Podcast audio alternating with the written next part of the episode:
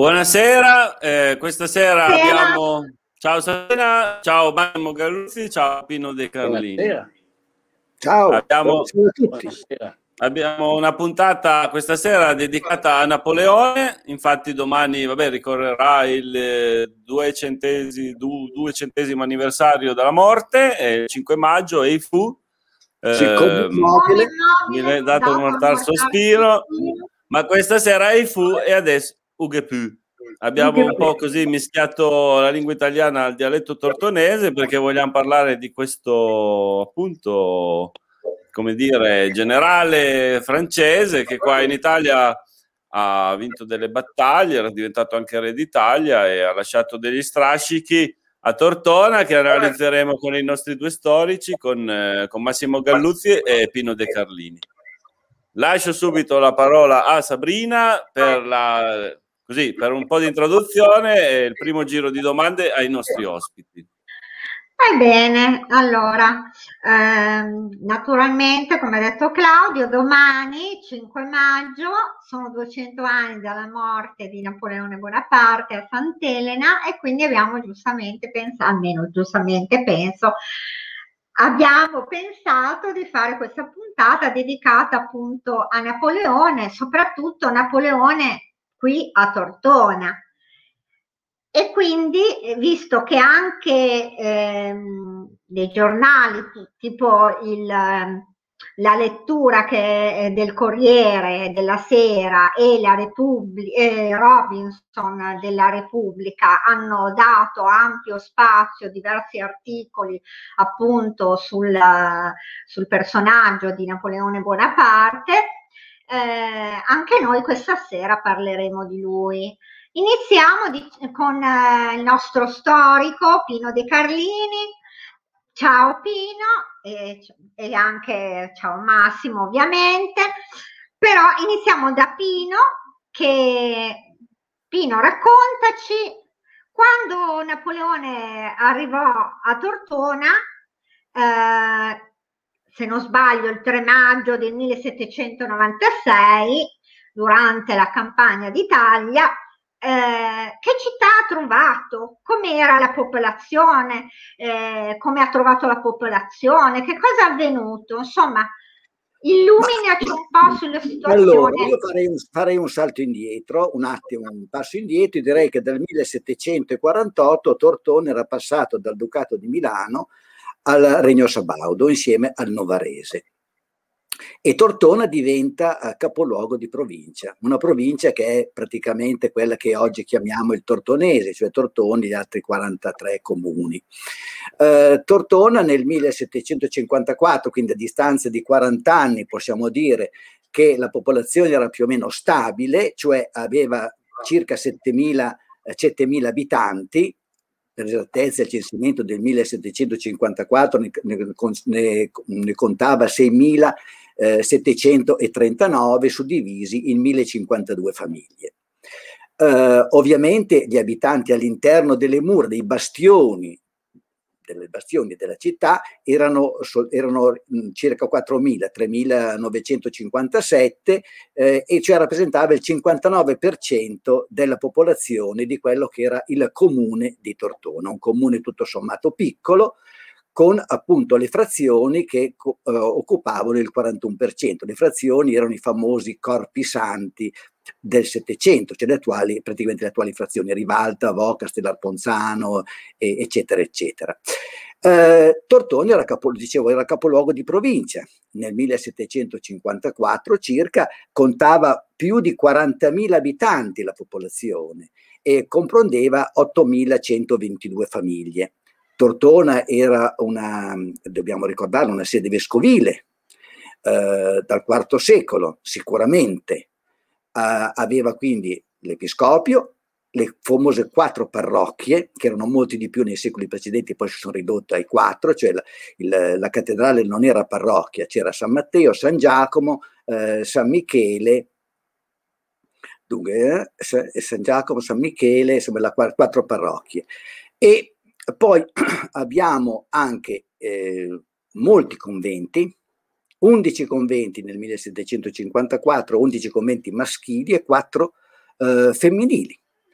eh, e poi soprattutto aveva nella sommità del castello questo forte meraviglioso che era stato edificato nella seconda metà del Settecento su progetto di Bernardino Pinto, Bernardino Pinto che muore nel 1778 senza vedere finiti eh, i lavori eh, del forte. Come dicevi tu, Sabrina, le armate francesi nella campagna d'Italia arrivano a Tortona, è la festa di Santa Croce, il 3 maggio del 1796. Napoleone era a Sale e a Tortona quindi arrivano i suoi generali con le truppe ed è eh, raffigurato questo, l'entrata delle truppe con la città e il forte nel famoso dipinto del Bagetti che poi è stato riprodotto anche in una, in una, in una, in una stampa eh, molto bella. Eh, occupano il, il forte, il forte diventa, il Napoleone giunge a Tortona il 6, il 6 di maggio e si mh, stabilisce a Palazzo Guido Bono Cavalchini Garofoli, in via San Marziano, precisamente nella stanza, do, la stanza dove dormiva era la stanza d'angolo al primo piano tra via San Marziano e eh, via eh, Garofoli. Eh, Tortona eh, accoglie le truppe, ma le prime cose, le, diciamo, i primi contatti non sono stati sicuramente quelli positivi. Napoleone scrive: Ho trovato un bellissimo castello. Il castello di Tortona non era molto grande, ma era di una perfezione a livello eh, diciamo, di costruzione militare veramente grande. Il progetto, ripeto, è di Bernardino Pinto. Eh, il 6 arriva a Tortona e scrive appunto al direttorio: Ho trovato un forte bellissimo. In questo forte poi vengono concentrate negli anni, nel tempo, negli anni immediati, immediatamente successivi, tutte le opere d'arte che Napoleone aveva razziato dove poteva e per essere poi inviate al direttorio a, a, a Parigi. A Tortona vennero mandati anche tutti i prigionieri che man mano durante la campagna di, l'avanzata della campagna d'Italia Napoleone eh, faceva. L'aspetto negativo è stata le imposizioni che Napoleone ha dato a carico della città e soprattutto di tutto il territorio eh, per le sue esigenze militari. Uno dei primi esempi è stato il sequestro di 10.000 lire oro, che erano il patrimonio dell'ospedale civile di Tortona, l'ospedale Santi Antonio Margherita, che non vennero mai più restituiti. Servivano per gli ospedali di campo eh, francesi. Eh, venne imposta una tassa di 250.000 lire, 50 livre, dicevano, eh, agli, ai feudi imperiali. I feudi imperiali erano nell'ambito tortonese i feudi di Casa Savoia. Imperiali perché? Perché dipendevano direttamente dall'imperatore di Vienna.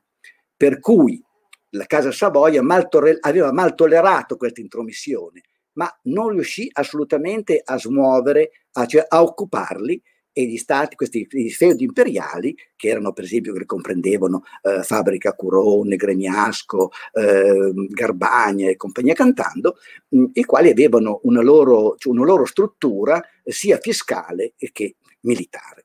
Ecco, Napoleone riesce ad abbattere anche questo. Poi ci sono soprattutto degli episodi, eh, altri sempre a carico del territorio, di imposizioni di carattere non soltanto diciamo di denaro ma anche di beni per foraggiare l'armata, eh, l'armata, l'armata eh, napoleonica. Eh, questo ovviamente disturbava la popolazione. Eh, il, un commissario francese, Fipol, dice che eh, i tortonesi erano contenti dei loro preti e dei loro nobili. Eh, cioè la, la popolazione è ovvio che ha subito l'avvento delle armate napoleoniche porta poi il discorso delle, delle, delle idee giacobiniste, le idee rivoluzionarie che ovviamente attecchivano dove? Dove la popolazione era eh, istruita, quindi i sacerdoti e le classi, la, la, la, la grande borghesia e la nobiltà. E qui abbiamo, si può aprire un capitolo a parte sull'idea di, di, di, di giacobinismo. Ma sono anni anche molto tribolati per Tortona perché dopo l'avvento delle armate napoleoniche e le varie battaglie che si sono uh, proseguite negli anni, negli anni immediatamente successivi, abbiamo che nel 1799 il forte di Tortona, che era occupato dai francesi nel settembre del 1799, viene assediato dalle, dalle, dalle truppe austro-russe ed è l'ultimo assedio che subisce il forte di Tortona. E i francesi se ne devono andare con le pive nel sacco, però con l'onore delle armi. A distanza di breve tempo, e soprattutto dopo la battaglia di, di Marengo del 1800, eh, abbiamo poi eh, l'apoteosi del napoleonica con la, diciamo, la, la, l'occupazione definitiva di tutta l'Italia del nord. Napoleone non si comportò molto bene in Italia. Eh, dobbiamo ricordare che la famiglia eh, di Napoleone è una famiglia corsa. La Corsica era stata, faceva parte della, della, della, della Repubblica Genovese e poi venne venduta alla Francia. In casa sua si parlava di italiano e il diretto corso. E Napoleone, il francese di Napoleone, era un francese con delle inflessioni italiane. Lui poi modifica anche il cognome, il cognome era Buonaparte, una famiglia che era originaria di Sarzana. Sarzana stanno iniziando adesso delle celebrazioni, c'è un palazzo Buonaparte con una grandissima lapide che ricorda, quindi le origini sono addirittura liguri. Ehm, e eh, per sua stessa missione, quando era esule a Sant'Elena, disse potevo trattare meglio l'Italia. Ecco. Al di là delle imposizioni, diciamo, di carattere eh, diciamo, fiscale e di carattere diciamo, di beni di consumo, eh, soprattutto poi è stata la grande rapina dei, dei beni.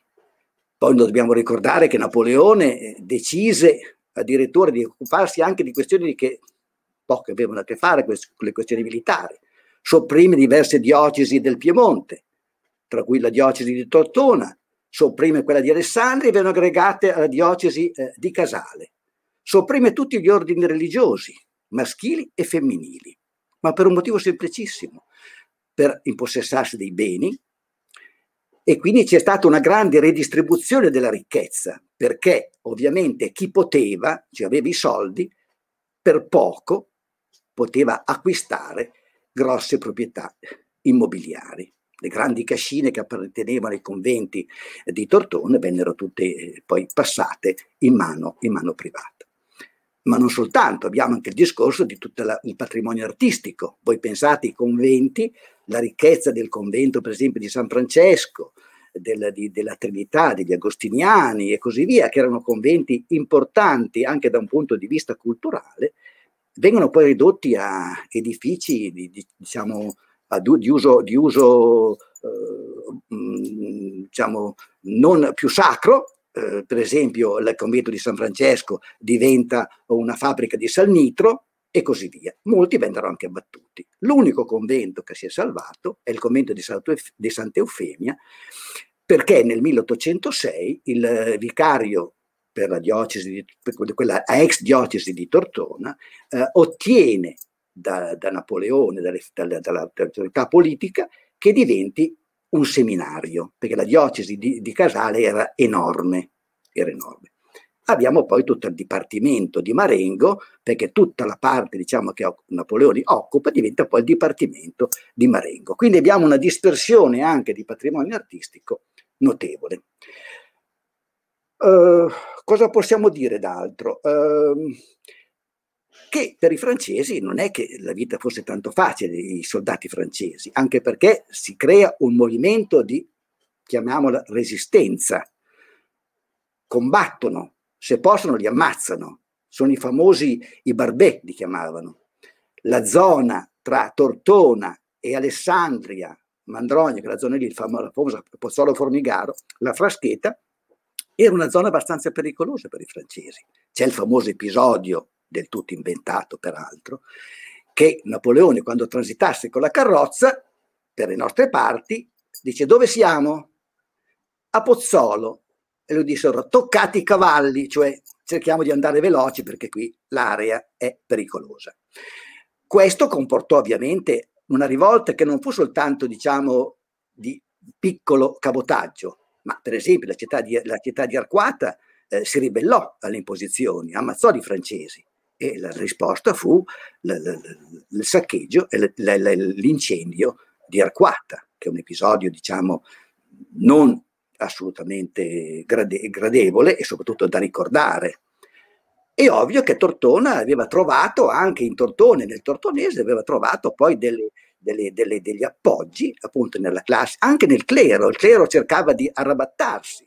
Il vescovo di Tortona, che era Monsignor Fassati, ha cercato di resistere finché ha potuto alla soppressione della diocesi, ma nell'agosto del 1805 dovette ab- abbandonarlo abbandonare la città e tornare a Casale, che era la, la, la, sua città natale.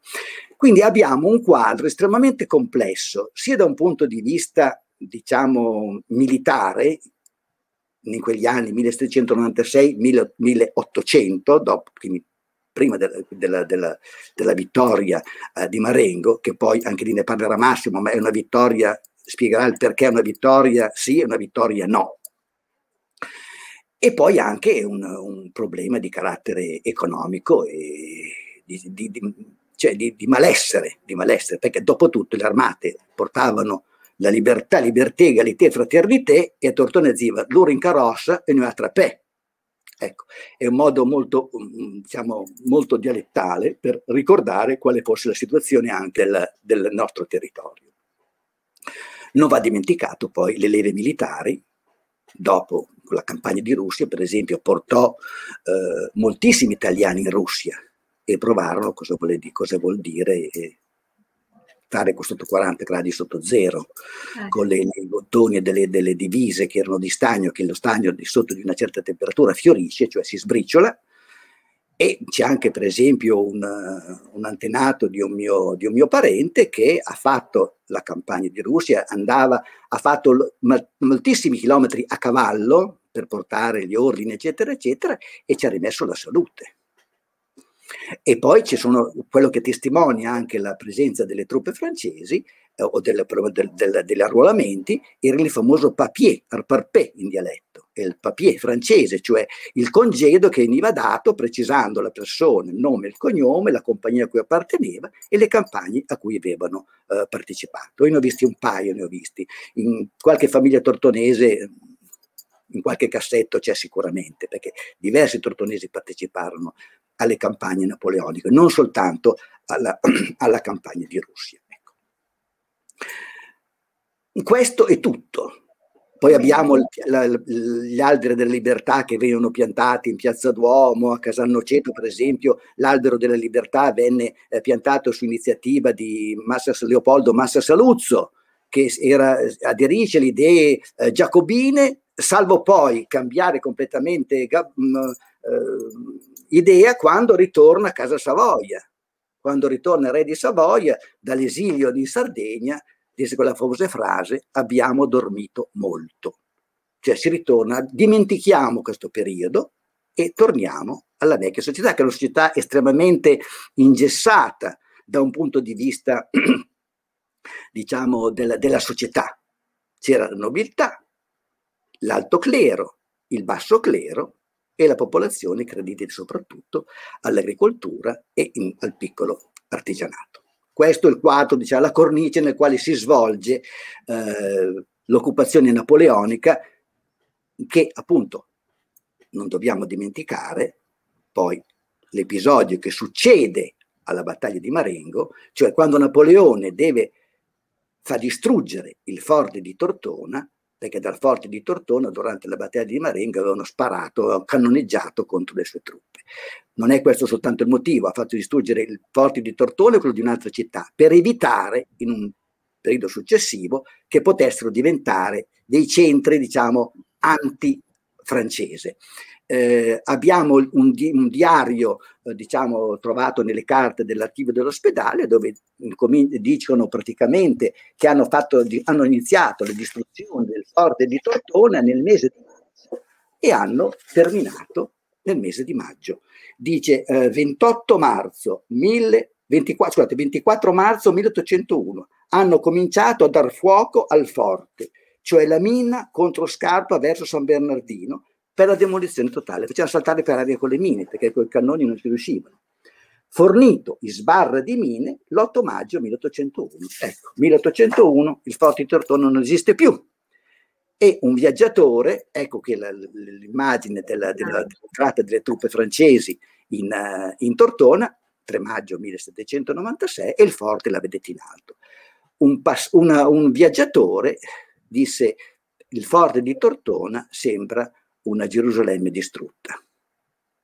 Questo è tanto. Tu hai Grazie. detto che il conte Bernardino Pinto la, non l'ha visto finire ed è morto nel 1778. 1778 ed è stato sepolto nella cappella, nella chiesetta che era al centro del, del forte, è rimasta la torre diciamo che era, era sulla facciata in alto, andava, sì. era, diciamo, usava come campanile soprattutto appunto di, eh, di, per tenere sotto controllo tutto il territorio. È stato sepolto in questa chiesa e mh, negli anni dell'inizio del Novecento il generale, il generale, Arza, il generale Arzano aveva cercato di eh, ritrovare la tomba, non venne eh, mai, eh, mai, ritrovata.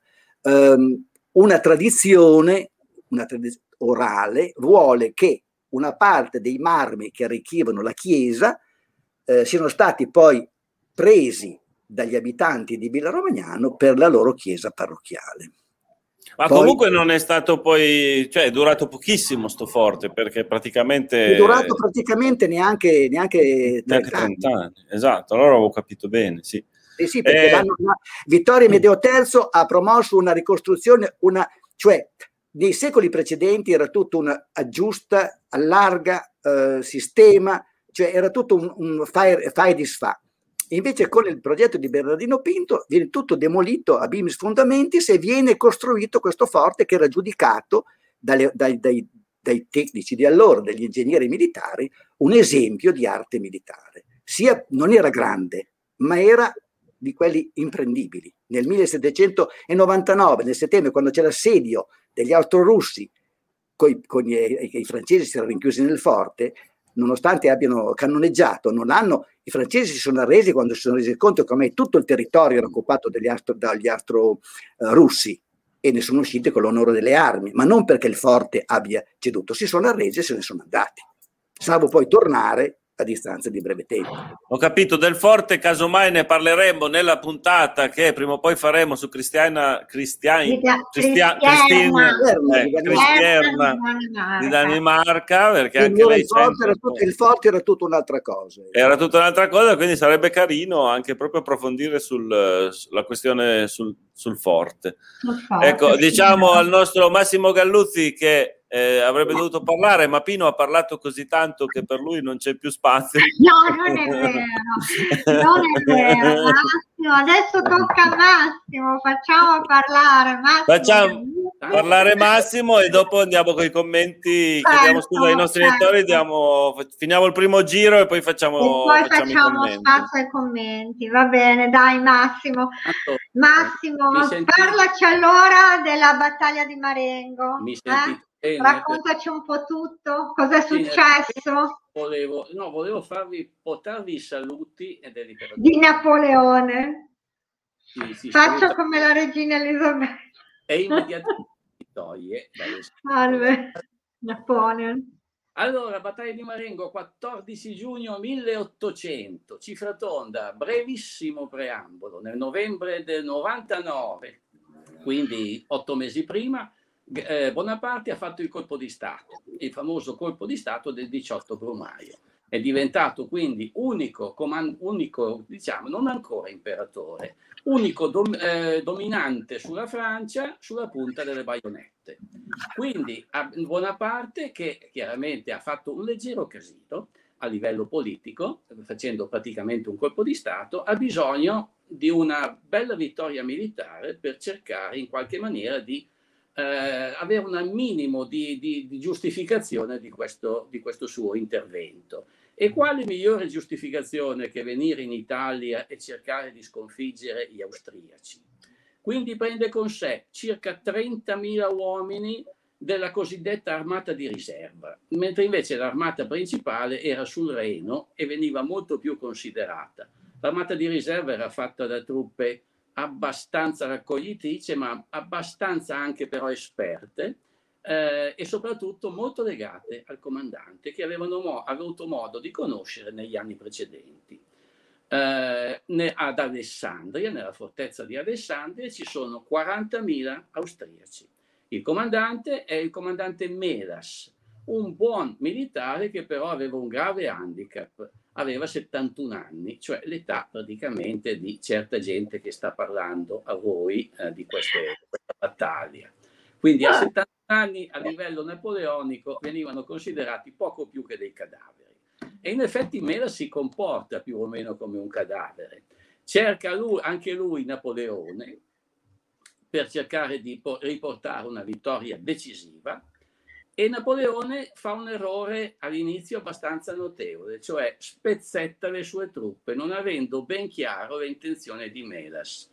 Tra le altre cose, tra questi errori, le fece anche Melas, eh. ma comunque gli errori di Napoleone uno era quello di mandare due forti colonne, una al, comand- al uh, comando del generale Louis Desé, 32 anni, suo generale tra i più favoriti, era un ottimo generale, peccato che non abbiamo fatto a tempo a vedere poi se valeva qualcosa o meno. E poi spezzetta ancora un'altra colonna e la porta verso Stradella. Questa colonna non parteciperà alla battaglia di Marengo. Anche Melas fa le, sue sciocchezze. Diciamo. Cosa fa? Ha un forte corpo di cavalleria, prende la nona divisione, gente esperta, pratica, equipaggiata, dei fegatacci e cosa fa? Per cercare Napoleone la manda a Stradella, eh, la manda scusa, ad Acquiterme e quindi anche questa colonna di cavalleria austriaca non parteciperà alla battaglia di Marengo. A Tortona, nella guarnigione, ci sono 2.000-3.000 soldati austriaci. Avrebbero potuto prendere di infilata alle spalle Napoleone, non lo fecero, rimasero inchiodati alla fortezza di Tortona. Altro errore Errore clamoroso di Melas che avendo un'artiglieria superiore alla francese e una cavalleria superiore alla francese, cosa fece? Attaccò battaglia dopo che per una settimana era piovuto a dirotto nella zona. Cosa succede? Quando piove a dirotto e la strada diventa un mare di fango, molto difficilmente cavalleria e artiglieria si muovono con facilità.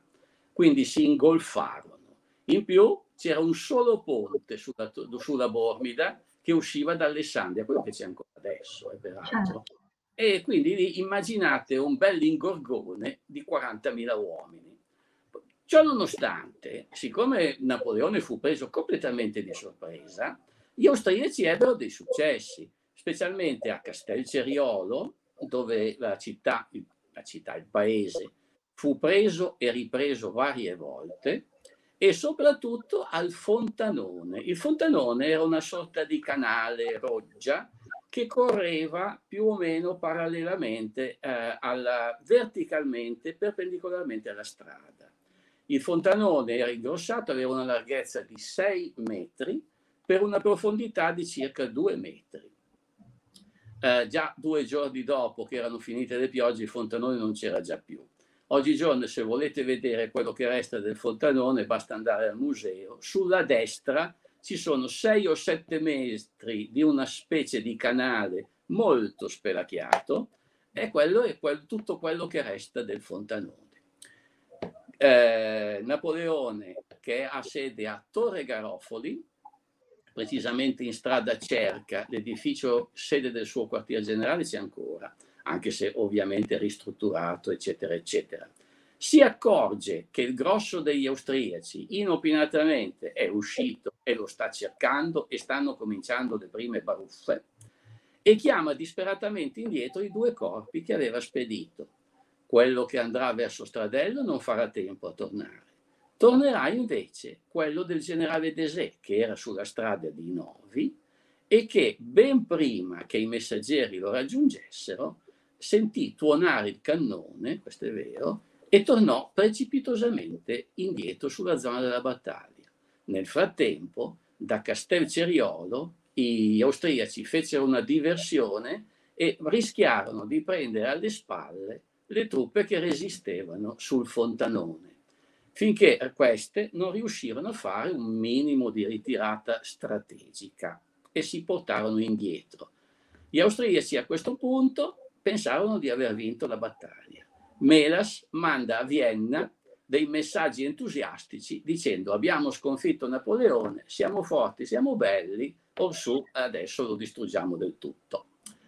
Questo non succede per una concatenazione di eventi che ha abbastanza del fortunato. Succede che Desè torna indietro in tempo, sono le 4 di pomeriggio, eh, incontra trafelato Napoleone, che è piuttosto giù di morale, a Torre Garofoli, guarda l'orologio, era un tipo che amava i colpi di teatro, le coupe de teatro, guarda l'orologio e dice abbiamo perso una battaglia, è tardi, ma non è mai troppo tardi per vincerne un'altra e lancia la sua divisione contro gli austriaci. Contemporaneamente e con un tempismo eccezionale ma del tutto non voluto, gli ultimi 16 cannoni di Napoleone che gli sono rimasti e che stavano andando indietro in ritirata verso Torre Garofoli, cosa succede? Che un, un capocannoniere dice no, non mi piace questa storia, gira i cannoni, mentre arrivano gli austriaci che stavano già gozzoiando, cantando, dicendo siamo forti, abbiamo vinto, siamo belli, e spara a bruciapelo sulle truppe austriache a distanza di circa 50 metri. 16 cannoni a distanza di 50 metri su delle truppe appiedate, vi posso assicurare che fanno un discreto effetto. Gli austriaci cominciano a demoralizzarsi, è arrivato Desè e per ultimo gli ultimi 600 cavalieri di, del generale Kellerman, eh, che era in sottordine a Murat, attacca contemporaneamente dall'altra parte gli austriaci, che chiaramente non reggono perché non se l'aspettavano assolutamente. Le truppe austriache quindi rientrano disordinatamente in Alessandria. Il giorno dopo Melas, scoraggiatissimo, manda eh, a ufficiali del suo quartier generale a chiedere la pace che a Napoleone accorda. Quindi negli anni poi Napoleone disse cose meravigliose della battaglia, passò per vero eroe, eccetera, eccetera. In realtà questa battaglia fu una serie di colpi di lato B. Eh, cosa, è successo nel, cosa è successo invece a Desè? Desè fu molto sfortunato, non si trovò più alla fine della battaglia e solo di notte in località Vigna Santa, dove tuttora esiste un piccolo monumento, un cippo, eh, fu trovato morto, morto eh, nudo tranne la camicia, perché i contadini, eh, i contadini del Mandronio avevano già procurato di spogliare i cadaveri. Eh, poiché, attenzione, venne fatto anche un ossario, che c'è ancora, c'è, una, c'è, un piccolo, anche qui c'è un piccolo monumento di fianco al museo, e, si, e c'è l'errore di credere che Desè sia seduto, sia seduto, scusate, sia sepolto lì.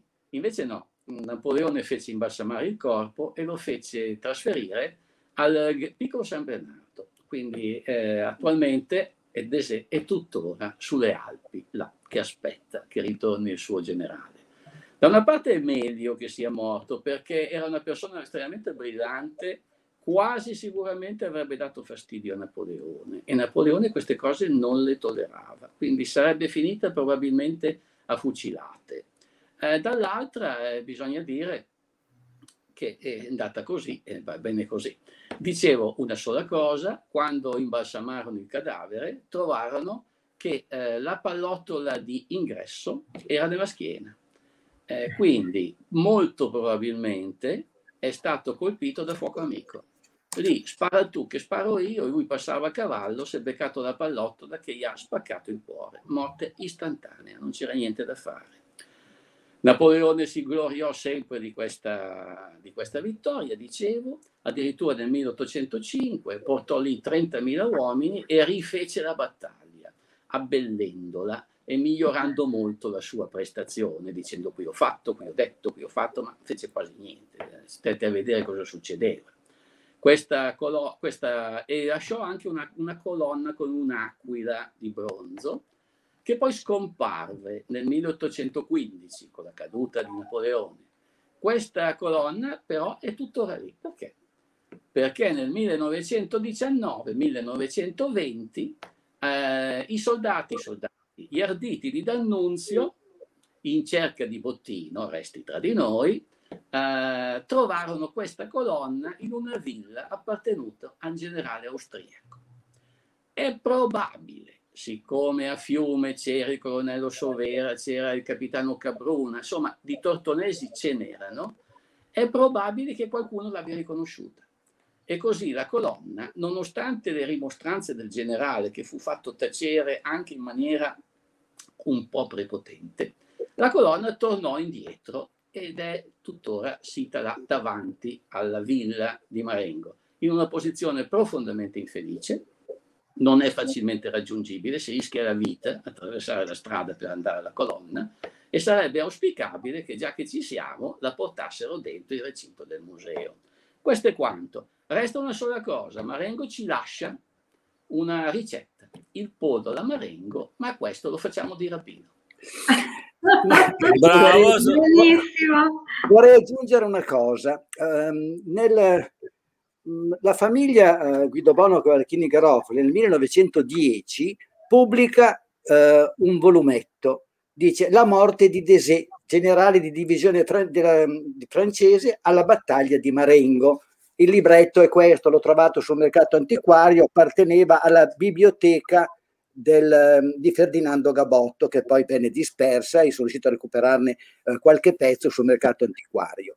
E in questo volumetto, curato appunto dal barone Guido Bono Valtini Garofoli, abbiamo la famosa sedia dove, secondo la tradizione, ma qui eh, ovviamente la tradizione è il famoso cadregone, morì, eh, morì Desè ed è questa macchiata ah. di sangue addirittura, ecco. Ma... No, aspetta Pino, faccela rivedere che eri piccolo, ti ho ingrandito, faccela rivedere la sedia. Eccola qua. Allora, lì. Mm-hmm, Eccola. Grazie.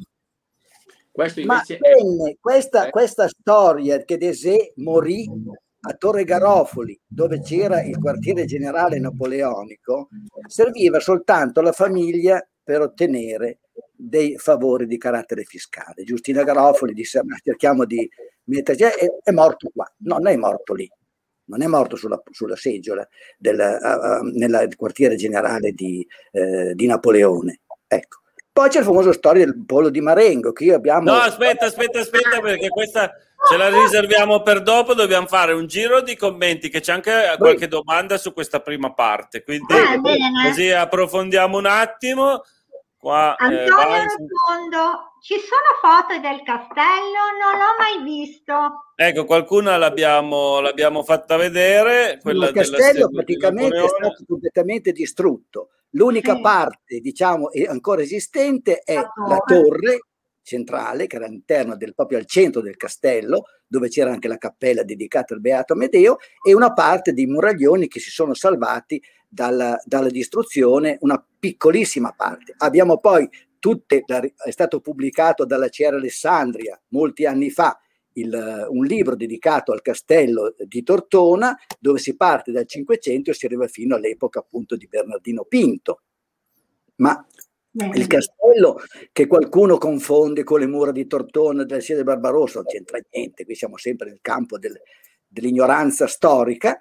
Eh, eh, non esiste praticamente più niente al di, al di, là della torre che tra l'altro ha, ha, subito anche durante la seconda guerra mondiale eh, sì. l'ultima offesa perché le truppe eh, tedesche in ritirata tirarono una cannonata che centrarono la torre per fortuna nella parte bassa che poi venne restaurato ed è è stata poi restaurata completamente nel, 1900, nel, 2000, scusate, nel 2014 è stata inaugurata il restauro completo eh, della torre, poi ci sono delle lapidi e così via. Però la lapide che ricordava mh, Bernardino Pinto, eccetera, eccetera, è, è andata distrutta nella, in, questa, in, questa, in questa canonata e non è stata poi più, eh, diciamo, rimessa in, in sito, ecco circa quel libro che ha citato Pino, Il castello di Tortona, si trova abbastanza facilmente ancora sui mercatini antiquari. Sì. Molto, molto modesto, 10, 15 10 euro, 15 euro, non di più. Pattate. Eh, quando c'è il canale c'è sempre. Ah, benissimo. Buona sapersi. Buona, sì, esatto, buona sapersi. Eh, quindi Sabrina segna, oltre alla puntata su Cristierna di Danimarca, dobbiamo fare anche quella sul castello, visto che qua eh, abbiamo chi ne sa. Lo... Allora, andiamo avanti con i commenti. Mauricio Acciuta, buonasera, ci saluta, buonasera a te, grazie. Maria Teresa Guagnini, buonasera a tutti. Ciao Tere. Mm-hmm. Ivana Boldrin, anche stasera puntata interessante. Grazie anche ai due relatori. Ciao a Massimo e a Pino, un saluto a Claudio e un abbraccio a Sabrina. Vai, allora, io, to- io, toglierei quell'anche perché la serata è interessante gra- grazie a loro due perché se fosse per me Sabrina esatto. eh, sarebbe già Ciao. finita da, da 20 minuti. no, adesso facciamo il secondo tempo. Facciamo il secondo tempo presto, intanto vediamo ancora Luciano qualche Ferrario, commento. Buonasera, ciao Luciano. Buonasera Luciano. E buonasera Gianluca. Chiesa, buonasera anche se sono qui da un po'. Bene, eh sì, ed, ed, ed, è da un altro po' che... Eccoci, il nostro amico Carlo Mari. Dalle ultime notizie e documenti su Bernardino Pinto, durante la demolizione della fortezza, Napoleone avrebbe voluto fosse deposto in Alessandria, ma fu trasportato in una fossa comune dietro il coro della chiesa di Santa Maria Canale. Confermate, smentite questa notizia? Vi giunge nuova? È una novità. È una novità. Una novità. Sono state fatte delle ricerche all'inizio del Novecento e la tomba non è stata trovata, quindi evidentemente è, è stato, il corpo è stato portato via o è scomparso, insomma è, è una cosa naturale. Il castello era ridotto veramente a un ammasso di macerie che poi sono servite ai tortonesi per edificare molte case perché pagando una piccola tassa quindi intorno alla metà dell'Ottocento, eh, comune, al comune di Tortona potevano prelevare mattoni e blocchi, eh, gambera, che sono quelli sassi di, di, di bianchi, che venivano estratti dal, dalle, dalle, dalle, cave degli, di, della, di Gambera, che eh, dalle parti di Monbisaggio, per la costruzione si vedono ancora oggi la parte diciamo in mattoni e la parte invece in, in pietra della, della, fortezza, nei muri della, della, del forte, ecco, tutto lì. Però... Volevo aggiungere l'ultima cosa perché me l'hanno già chiesto. Eh, perdite francesi e austriache, mi ero dimenticato. Bravo, bravo. Mm. I francesi persero 500 uomini e gli austriaci ebbero 2000 morti. Il problema è che ci furono 10.000 feriti tra austriaci e francesi, di cui 7.000 morirono nella settimana dopo per infezioni, ferite malcurate e chirurgia di guerra. Tutto lì. Quindi furono 7.000 i, i, fer- i, feriti che vennero a morte, niente male. E l'ultima cosa, Desè rimase nell'immaginario anche di Napoleone, perché Napoleone a Sant'Elena morì proferendo tre parole, che di, le ultime tre parole di Napoleone in punto di morte furono France, Desè e tête d'armée, cioè Francia, Desè e testa d'armata, cioè avanguardia dell'armata. Poi spirò. Bene. Poi sulla morte di Napoleone, anche qui si possono aprire tanti, tanti discorsi, se, se, fu avvelenato o non fu avvelenato. È uscito adesso recentemente un libretto sull'esilio di Napoleone che lui si è consegnato ai, um, agli inglesi, pensando che gli inglesi, grande democrazia, eh, lo, lo, lui cercò l'idea di scappare in America. Non ci riuscì perché i, i, gli inglesi misero un blocco talmente stretto perché non poteva uscire nessuna nave dalla Francia.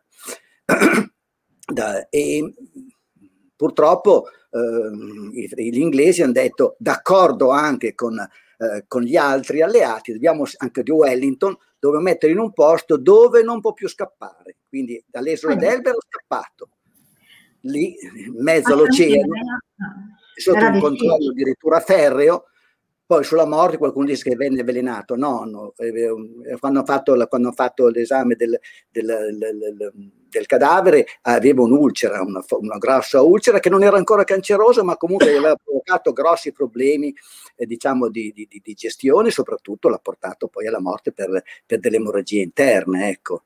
Poi il corpo venne sepolto a Sant'Elena, poi da Sant'Elena è trasferito nel 1240 in Francia Qualcuno dice se l'avessero portato subito in Francia non avrebbe avuto nessuna, nessuna rilevanza questa, questa traslazione. L'hanno fatto nel 40, gli, gli, gli, i momenti erano cambiati ed è stato proprio un trionfo ed adesso è sepolto appunto a Parigi in questo mausoleo enorme. Qualcuno sostiene addirittura che non sia il corpo di Napoleone, cioè anche lì Vabbè. si aprono mille, mille ipotesi.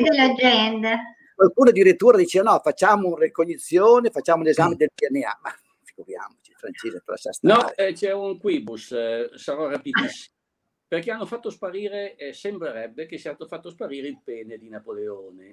Ah, oh, ecco, apriamo. interessante. Perché apriamo, apriamo, un altro capitolo. Adesso di questo ce ne parlerà Pino perché è molto ferrato sull'argomento. No, eh. no, è uscito no, no, lascia parlare Massimo e poi facciamo parlare Pino. Molti anni fa Dimmi Massimo, di pure. Ah, molto semplice, sembra che il medico di Napoleone, il dottor Anton Marquis, durante l'autopsia se ne sia appropriato non per motivi così di affezione, ma perché pensava di rivenderselo. Che l'abbia preso, che non l'abbia preso, non è dato sapere. Proba- eh, anche Ali se volle dire la sua, Ali era il servitore di Napoleone che lo seguì in tutte le campagne, cominciare dall'Egitto fino a eh, Sant'Elena. Ali e poi era un tipo piuttosto simpatico, eccetera, eccetera. Era lui che decideva chi parlava con, con l'imperatore, eh? quindi poche storie. In più ci fu anche un episodio che durante la campagna di Russi Napoleone voleva fare un bagno, un bagno caldo, e lui trovò eh, una, una vasca e Napoleone disse io non sono mai stato così bene come in questa vasca che è di una comodità fantastica. E Napoleone disse no, io la porto a Parigi. E Ali gli disse, maestà, non conviene. Perché? Perché è un abbeveratoio per maiali. E, e Napoleone disse, beh, allora lasciamo stare. eh, facciamola breve. Eh, avevano proposto di scoperchiare la tomba qualcosa di simile per fare un esame del DNA, ma i francesi hanno detto, è impossibile che sia stato tagliato il pisello all'imperatore e non se ne fece assolutamente niente. Questo però, questo collezionista l'ha anche tirato fuori, l'ha fatto vedere, è una cosettina che sembra un fagiolo, poi Pino ce ne parlerà. E no, lo sarà, non lo sarà. Ma come ha fatto? L'ha imbalsamato per... Il discorso, il discorso è che è uscito tanti anni fa, molti anni fa, un libro, eh, Le lit de Josephine, il letto di Josephine. Ah, Josephine era una creola, veniva da Italia, Taché de la Pagerie, Rosa, che lui chiamava Josephine, Rosa, più vecchia di Napoleone, mentì anche sull'età quando eh, si sposarono, ci tolse qualche anno in meno. Era stata poi la moglie del, del, di Beauharnais, lui venne decapitato, lei si salvò perché con la, la, la, la fine del terrore, il famoso Termidoro, eh, si salvarono tutti quelli che erano in galera e che dovevano essere decapitati, perché a un certo punto si resi conto che Robespierre avrebbe fatto segare le teste a tutti. Allora si misero d'accordo Barrat, Talien e altri della, eh, francesi, fecero il famoso ribaltone, l'attentato, mentre Robespierre stava firmando un documento, gli tirarono una pistolettata, venne colpito, al, venne colpito al viso, alla mascella, venne mm, così sistemato in qualche modo e il giorno dopo venne decapitato. E lì finisce il terrore, finisce. Ecco. Ci, rimise, ci rimise la pelle anche il fratello, che, il fratello di, di, Robespierre che non c'entrava assolutamente niente, era un pancotto eh, tranquillo. Dicevo, eh. Liso Josephine, quello che appunto ha creato un po' di, di scandalo a, a, in Francia, in Italia non è mai stato, non è mai stato non è mai stato tradotto, perlomeno non ho mai saputo che, vene, che sia stato tradotto, eh, racconta un po' la vita, diciamo, sentimentale, diciamo così, tra Napoleone e Josephine. Josephine eh, era una di coscia svelta, insomma, parliamoci chiaro, non è che stesse tanto lì a guardare, era stata anche l'amante di Barra. Barra andava un po' di qua e un po' di là, aveva anche i suoi mignoni, dipendeva dalla, dalla giornata. Ecco. E vabbè, eh, Chi era Barrapino? Perdonami. La Barra era un nobile francese, un conte, Barra, un conte, che poi aveva aderito alle idee rivoluzionarie e aveva, aveva votato per la morte di, di, di, di Luigi. Eh, del re famoso di, Luigi XVI. Lui però, si, quando poi Napoleone fece il colpo di Stato, quindi abbatté il direttore, divenne primo console e poi dopo imperatore, ehm, si ritirò in una casa di campagna carico di soldi e morì tranquillamente. Scomparve dalla scena politica, non fece una brutta fine, ecco, non fece sicuramente la fine che fece Napoleone dopo i suoi trionfi e i suoi disastri. Ecco. In questo libro, José, le di Josephine si parla appunto anche Josephine ha riempito di corna Napoleone. Napoleone ha riempito di corna la moglie perché eh, insomma eh, tutti erano contenti di, di, andare a letto con l'imperatore, ecco. Anche se Josephine diceva non sento niente, non sento niente.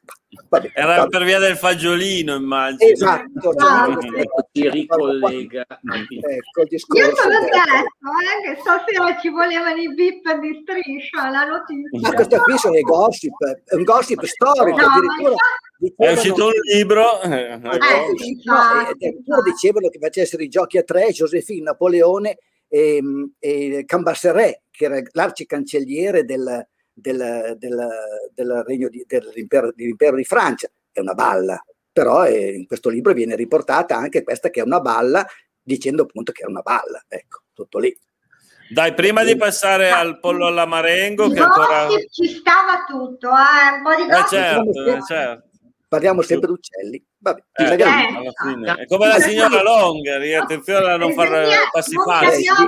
Ma il pollo alla marengo, parliamoci. No, aspetta, aspetta, perché poi ce lo teniamo come ultimo argomento. Non so Sabrina sulla scheda. No, io volevo parlare ancora un attimo appunto delle vicende della logistica. Ecco, eh, Torre Garofoli, sede degli alti comandi, Palazzo Garofoli, eh, come dire, anche questa una del, dei, dei, luoghi in cui ha preparato Napoleone, la battaglia sì. Napoleone. È vero, innanzitutto, è vero che dentro la Palazzo Garofali, che tra l'altro recentemente è, è restaurato, è vero che si trovano delle carrozze di Napoleone all'interno del palazzo, Questo una leggenda so. metropolitana. Ci sono, diverse, ci sono, diverse, carrozze. Io ricordo che in un carnevale di molti anni fa, parliamo di boh, 60 anni fa.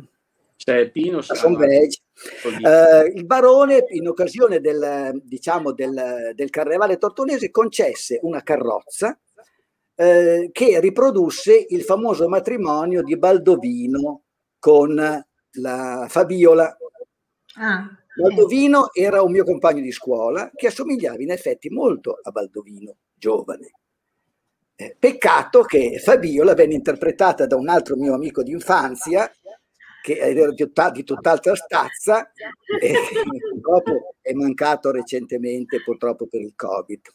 Eh, non vi dico le scene che con il vestito da sposa, insomma, è stata una cosa molto divertente. Ma è stata l'unica volta in cui il barone ha concesso l'uso di una delle sue carrozze che, a quanto si dice, eh, siano del deposito nella parte rustica che da, si affaccia su, da, su via, via Passalacqua. Ecco. Il palazzo è stato restaurato, la parte rustica ancora no, è lì, che fa muffa. Sì, approfittiamo per dire al barone Garofoli che cioè, il barone Garofoli ha 90 anni perché del 30 eh, agli, eredi, agli, eredi, che si sono dati a riso no lui c'è ancora, c'è ancora è ah. gambissima no, mm-hmm. con me è stato sempre molto gentile mi ha quando sì. posto delle informazioni ma è una risorsa mi ha sempre risposto forse perché era compagno di scuola del cugino di mio padre quindi il cognome gli era molto familiare quel palazzo e, anche tutta la, la il palazzo per adesso è stato restaurato esternamente. Ah. all'interno non, il giardino stanno mettendolo a posto è piccolo non è molto grande il giardino stanno sistemandolo il palazzo all'interno non è visitabile, anche perché penso che sia pieno di polvere e di confusione. Eh certo. C'era, la rimettere a posto e... c'era anche la, il palazzo conteneva allora, c'è una fotografia nella Tortone del 1899, questo album fotografico, una saliera in argento che era stata attribuita addirittura al Cellini. C'è la fotografia, c'è, molto bella, che penso sia in qualche cavo di qualche banca, assolutamente, adesso ci mancherebbe altro. Ecco, certo. Le attribuzioni fossero Bene, vere. allora, un ultimo commento tra quelli che sono arrivati finora. Liliana, Liliana Zanini, buonasera, racconto storico molto interessante. Grazie Liliana. E adesso in esclusiva per voi, ascoltatori di, di Voci dal Territorio, lo streaming artigiano di Tortona Oggi TV vi presentiamo la vera, unica e inimitabile ricetta, ricetta. del pollo all'amarengo. Di ricette all'amarengo ce ne sono tante. Ah. Quella, più, quella più, diciamo, più, diffusa è che questo il cuoco della, la sera della, della battaglia di Marengo eh, si trovò in difficoltà a preparare qualcosa per Napoleone. Napoleone che mangiava poco e in fretta. Eh, e quindi cosa fece? Trovò un pollo, lo fece saltare in padella, qualcuno dice che aggiunsero poi i gamberi d'acqua dolce, i funghi prataioli, ma probabilmente, probabilmente, anche qui poi nessuno lo, lo saprà mai, comunque uno dei piatti preferiti di Napoleone, anche dopo il pollo alla marengo, lui lo apprezzava moltissimo.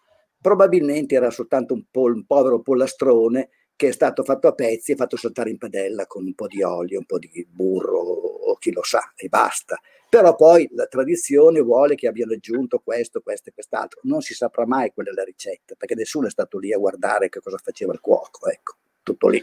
Tra l'altro del pollo alla marengo è stata tentata una replica da poco a Pordenone con un altro reggimento, il Genova Cavalleria, che aveva saltato apposta un pollaio per procurarsi la materia prima. Sì, abbiamo... Stiamo bene. Quelli che hanno sparato sul, sul pollaio. Sì, c'è stato un errore balistico. Sì, un errore balistico. Ha fatto una strage di polli. Esatto. E sempre a proposito di mangiare, ricordiamo che i maggiorenti della città di Tortona nel 1805, sapendo che Napoleone sarebbe passato verso San Giuliano, circa stessa zona della battaglia di Marengo, si misero lì tutto il comitato civico, il sindaco, eccetera, eccetera, ad aspettarlo per chiedergli qualche favore o roba simile. Passa un'ora, passa due, passa tre, e l'imperatore non si vede. Faceva caldo, era estate, e allora cosa fecero? Lì c'era una trattoria, si sedettero alla trattoria, mangiarono e, beve, e bevvero per circa tre o quattro ore, l'imperatore non si, non si vide assolutamente e loro tornarono a casa tutti ubriachi. Alla, alla, faccia, alla, faccia, del caporale Corso. Eh, no, dobbiamo, dobbiamo, una ultima, dobbiamo ricordare che a Tortona ha distrutto il forte, vabbè, eccetera. Ad Alessandria ha fatto demolire addirittura la cattedrale antica, cattedrale. la cattedrale, per fare la piazza, la piazza, quella che è l'attuale piazza della libertà, eh, senza che nessuno dei francesi, anche i giacobini, avessero a che ridire, insomma. Hanno, hanno, distrutto un monumento che aveva una storia antichissima, forse risaliva al, al, fonda, poco dopo la fondazione della città di Alessandria, quindi nel 1200, sì. Ecco, è una chiesa di cui esistono dei, dei, dei disegni che hanno cercato di eh, ritrovare poi durante degli scavi le fondamenta. Sì, hanno trovato quel poco che è rimasto delle fondamenta e poi hanno ricoperto tutto ed è finita lì. Insomma. Però ad Alessandria mm. ha, ha, provocato questo danno al patrimonio storico artistico, al di là di quello che ha, ha portato via, che poi tornò parzialmente in Italia perché delle, di questa cosa si occupò um, il Canova, il quale scelse soltanto le cose che gli interessavano. Esatto. E quindi molta roba che è stata portata via eh, non, è più, non è più tornata e non tornerà mai più. Questo Ma invece, ad esempio, sulle opere d'arte, credo adesso vado a memoria, però alla Galleria di Brera aveva stoccato lì delle opere d'arte che poi non riuscirono a partire per la Francia ed è stata un po' la fortuna della Galleria di Brera che si è ritrovata parecchie opere. Sarebbe ho, detto una, ho detto una stupidaggine o... No, no il punto di raccolta delle opere d'arte era il castello di Tortona, come ho detto, ah, e poi da lì partivano per il territorio, come bottino di guerra. È che ha, ha fatto dei disastri soprattutto a Venezia, ha portato, ha portato via questo enorme eh, dipinto di cui adesso hanno fatto una riproduzione, c'è la riproduzione, mi pare che sia del, non so se del veronese o del, o del adesso non ricordo purtroppo perché non sono un esperto d'arte, qualcuno, ha portato via tutto quello che poteva, che aveva valore e che non sono riusciti a nascondere, perché in certi casi sono riusciti a nascondere le opere, i preti, hanno fatto sparire quando si è resi conto che le armate francesi.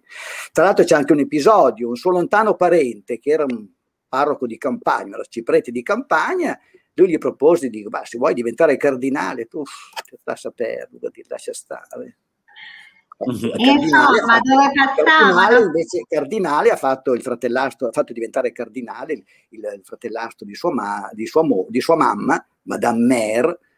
C'è il famoso episodio che quando lui diventa imperatore si fa baciare la mano da tutte le sorelle, dai cognati, fratelli, dei cognati. Arriva davanti la mamma e la mamma gli ha uno schiaffone sulla mano e gli ha detto: Je suis ta mère. E la, la, la mano non gliel'ha baciata. A fischiettare.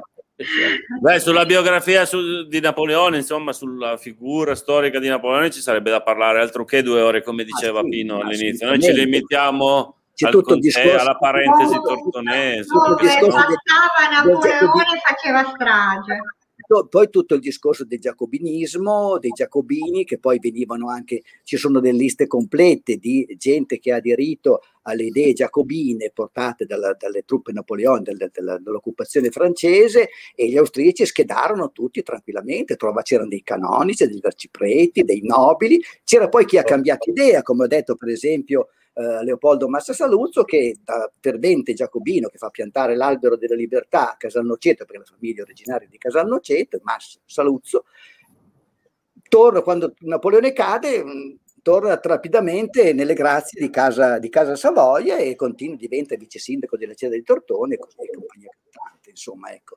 E poi c'era per esempio un altro grande sostenitore di Napoleone, è il, il, Bottazzi, il canonico Bottazzi, di cui esiste un ritratto che adesso mi pare sia Pozzola, apparteneva al, al capitolo ah, della cattedrale, che è ricordato come il principe degli storici tortonesi, lui era un fervente napoleonico e scrive anche una lettera dove si complimenta anche su deste azioni poco, poco, poco simpatiche. Ecco. Adesso, visto che Massimo ha il microfono meno fo- più debole di quello di esatto. Pino e viene sempre spassato da Pino, adesso mutiamo proprio Pino e sentiamo Massimo se ha qualche battuta. Io devo solo salutare gli amici per questa bella occasione di stare insieme. Se volete, tra circa mezz'ora parliamo un altro paio d'ore. No, grazie. Stasera va bene così, però ci diamo sicuramente altri appuntamenti. C'era un commento di Mauro Lamaselli, ho visto che è sì. fatto passare prima, che eh, ha detto interessantissime notizie, come sempre grazie. Grazie a te Mauro. Eh, e grazie, grazie a tutti i nostri ascoltatori. Grazie ai nostri ospiti che ci fanno Grazie. sempre fare bella figura. Ricordatevi esatto. che quelli colti sono loro. Io, esatto, io eh, no. penso di parlare anche a nome di Sabrina che oh, arrabattiamo. No, Stai no. tranquillo che più si studia più ci si accorge di essere ignoranti. È vero. No, questo, è vero, questo è vero, però noi Giovanni Saldi, splendida. Sì trasmissione. trasmissione. Grazie, grazie, grazie, a te Giovanni. Ciao. Ehm, ehm, ok, niente, più si studia, più si sa di essere ignoranti, ma noi abbiamo comunque questo gap da coprire che non lo copriremo mai perché qua abbiamo dei, della gente che ha studiato veramente. Eh? Storici tortonesi, eh? Gianluca Chiesa, grazie, grazie a te Gianluca. e non stavo dicendo appunto che loro sono i nostri storici tortonesi. Chi eh più sì. di loro due può no, fare eh, no, non, no, non, dimentichiamo Armando Bergaglio. Armando certo, Bergaglio che ci farebbe piacere avere in trasmissione. Ci farebbe piacere esatto. avere in, uh, in, trasmissione, davvero. Mm? Sa- eh. Massimo, ripeti? Sia possibile. Non è ah, pratico, ma basta aiutarlo, non ci sono grossi. Bisogna trovargli un assistente al computer e esatto. poi si può esatto. fare. Io ho visto delle bellissime serate di, eh, non ce ne voglia Pino, però io avevo visto una serata, più di una in particolare, con Massimo Galluzzi e il maestro Bergaglio, che proiettavano alla parete immagini di Tortone, le raccontavano. Ed era... le proiezioni porno, sì, mi sì. ricordo. Ma come? Ma, ma, ma... no, no, no eh, vi, ho visto, vi ho visto in diverse occasioni ed è veramente la vostra specialità, la specialità della casa. Allora cerchiamo di organizzare anche col maestro Bergaglio. Dai. Lo faccio certo. e usiamo il mio computer, non ci sono Certo, ma perché no? Così, va bene, no, va bene. O, o, lo facciamo appunto con due, voi due dietro lo stesso. Voi due insieme. Uh. Esatto. Liliana Zanini, è sempre un piacere ascoltarvi. Grazie Ciao. Liliana. Trova male Manu, interessante trasmissione. Grazie. Sì. Per Abbiamo avuto un, un audience un che, di sapienza. Che è salita. Io, io, li vedo, gli ascoltatori li vedono da, ca- da casa, li vedono, sanno quante persone ci hanno seguito eh, invece gli ospiti abbiamo scoperto che voi tre probabilmente no, non vedete il numero no, di ascoltatori no, che è stato io li vedo. sempre sopra i 20 e quindi per la nostra trasmissione insomma un risultato soddisfacente. Allora il prossimo appuntamento è Cristiani Danimarca, poi Volentieri Pino. Volentieri, Pino. Assolutamente, È quello che, quello che. Enrico VIII, quando lui voleva sposarla, lei era la cugina della prima moglie di Enrico VIII, disse se avessi due teste, una gliela darei. E quindi Mm. ha, ha detto no, mh, camanare perché io non voglio finire come le altre mogli. Le Ah, altre ecco perché. Se Eh avessi sì, due le decapitate gliela quasi tutte. Eh. No, una sì, una no, una sì, una no. Sì, ho, No, ho detto quasi poi tutte, sono- non tutte, Poi quasi tutte. due, eh, non è molto. Beh, allora uno sì o no, sì, due ne ha solo decapitate. Anna Una è morta, la prima, la prima è morta di morte naturale. è morta di- sì, La perché seconda la rinchiusa, di James la quarta è morta, è morta perché l'ha, l'ha trovata brutta e l'ha sistemata in qualche modo, l'ha imbarcata, le ha dato dei soldi, vai fuori dalle scatole. Eh, la, la- la- la quinta l'ha, l'ha decapitata, Decapitata. la sesta è, è sopravvissuta curandolo, un personaggio obeso, pesa- è arrivato a pesare 180 kg Enrico Eh VIII sì, è vero. dopo aver sterminato mezza famiglia perché non voleva, aveva paura che gli portassero via il trono. Ma questo è tutto un altro discorso. Ha fatto Eh, ammazzare Sì, anche. Che... avesse potuto, avesse fatto ammazzare, avrebbe fatto ammazzare anche suo cugino, il, cardi- il cardinal Paul. Non ci è riuscito, è scappato a Roma ed è tornato Ah. quando è arrivata la figlia Maria, Maria la sanguinaria. Maria la Eh, sanguinaria. Allora, Pino ha già dato. Ha già dato l'input per altre sei puntate, Pino, tutte con argomenti diversi. Eh, Anni diversi, sì, no, ma probabilmente Enrico VIII, dopo l'incidente che ha avuto in quel torneo, ha avuto una- un qualche problema, diciamo, di commozione cerebrale, si è ripreso, ma era cambiato di carattere, dicono che fosse peggiorato, cioè era diventato un po' paranoico, ecco. Certo. Ma questa qui è tutta un'altra storia. Che Sì. è più o meno dell'età di Pino, quindi lui c'è. eh, no, sì. è morto perché aveva 50 anni, dai, su. Praticamente quando Pino era in terza, Enrico VIII era in prima, era quasi, Eh, sì. quasi come quasi dell'età voleva- di Pino, un po' più giovane. Sì, come no, come no. Va bene, grazie a tutti, Va abbiamo bene, fatto tantissimo a questa tutti. sera. Oltretutto Vi faremo sono san- troppo simpatici. Sì, veramente, grazie davvero. Grazie. Ciao Ecco, facciamo vedere anche appunto il- l'ospite. Napoleone, Napoleone, il nostro Notate la, faccia, notate la faccia disgustata. Sì. Eh, un po', sì, a Tortona non ci torna mai tanto volentieri. eh, no, eh. Va bene, allora grazie a tutti, soprattutto grazie a Bene. Pino, grazie a Massimo, Sì, grazie a Sabrina. e- L'appuntamento, Giusto, Claudio, diamo sì. l'appuntamento Giovedì? giovedì, dopodomani. Allora, no, sì, sei, questa è, l'u- è l'ultima sei. settimana in cui ne facciamo due. Per qualche settimana abbiamo tenuto il ritmo di due alla settimana, ma è devastante. Quindi è l'ultima volta che faremo due puntate, almeno insomma, salvo eccezioni. Eh, torniamo, però questa settimana abbiamo anche la puntata del giovedì e Sabrina ve la presenta. Mm. Sì, eh, dopodomani faremo una puntata dedicata appunto alla Croce Rossa e avremo importantissimi, oltre ad avere, vabbè, Patrizia Mauri che è la Presidente della Croce Rossa di Tortona, avremo tanti altri ospiti, tra cui il Presidente regionale della Croce Rossa e quindi ah, ehm, seguiteci perché sarà Eh, Vittorio una Ferrero molto, interessante. Sì. E, e- Ferrero. e il sindaco Chiodi, Sabrina, E anche il sindaco, avremo sindaco anche il nostro sindaco, è quindi- vero, Sì. eh, sindaco Federico Chiodi e anche altri importanti ospiti che vedrete, gio- seguiteci così ve li sveleremo tutti giovedì. Va bene, No, grazie a vedete tutti. l'anteprima Buonasera. E... Ciao, buona Pino, Pino, grazie a Pino se n'è tutti. già andato, non facciamo più. Grazie ancora a Grazie, tutti. buona Grazie.